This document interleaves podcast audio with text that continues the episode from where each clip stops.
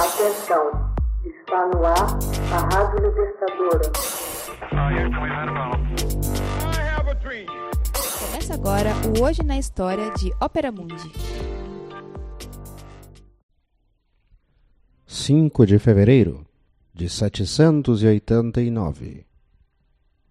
Idris intitula-se rei e inaugura o Estado do Marrocos.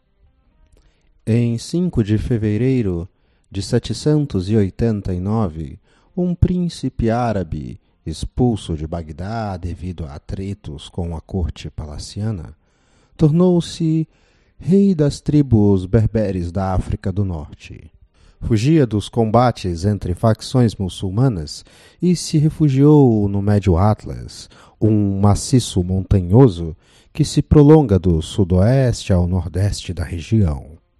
Era o neto de Ali e Fátima, a filha do profeta Mohammed, e intitulava-se Idris I.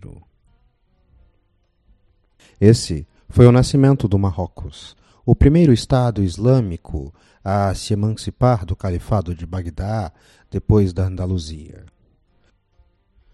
Após essa data, o país jamais perdeu sua independência, preservando até os nossos dias atuais sua identidade nacional. Os discípulos do profeta Mohammed em poucos anos haviam tomado conta do norte da África. Porém, as tribos berberes das montanhas nunca deixaram de se revoltar contra os invasores árabes. Idris é acolhido pela tribo berbere de Auraba, que vivia ao redor de Aulilá, essa foi uma cidade criada pelos romanos no coração da Mauritânia Tchenguitana, uma região com planaltos ricos em cereais. No século I, o imperador romano Cláudius dividiu a Mauritânia em duas, tomando como referência o rio Molucha. Eram então a Mauritânia cesariana e a Mauritânia Tinguitana. A Tinguitânia foi a mais ocidental dessas províncias na região norte do atual Marrocos. Idris tornaria-se rei rejeitando a autoridade do califa de Bagdá sobre essas terras. Após três anos de reinado, seria assassinado por um agente do califa Harol al-Rashid deixando uma esposa grávida que dá à luz um filho que reinaria mais tarde sob o nome de Idris II. O novo rei unifica o norte do Marrocos em torno de sua dinastia, os Idrissíadas. Deixa ali lá e transfere a capital para Fez, a 60 quilômetros, em uma magnífica planície ao sopé do Médio Atlas.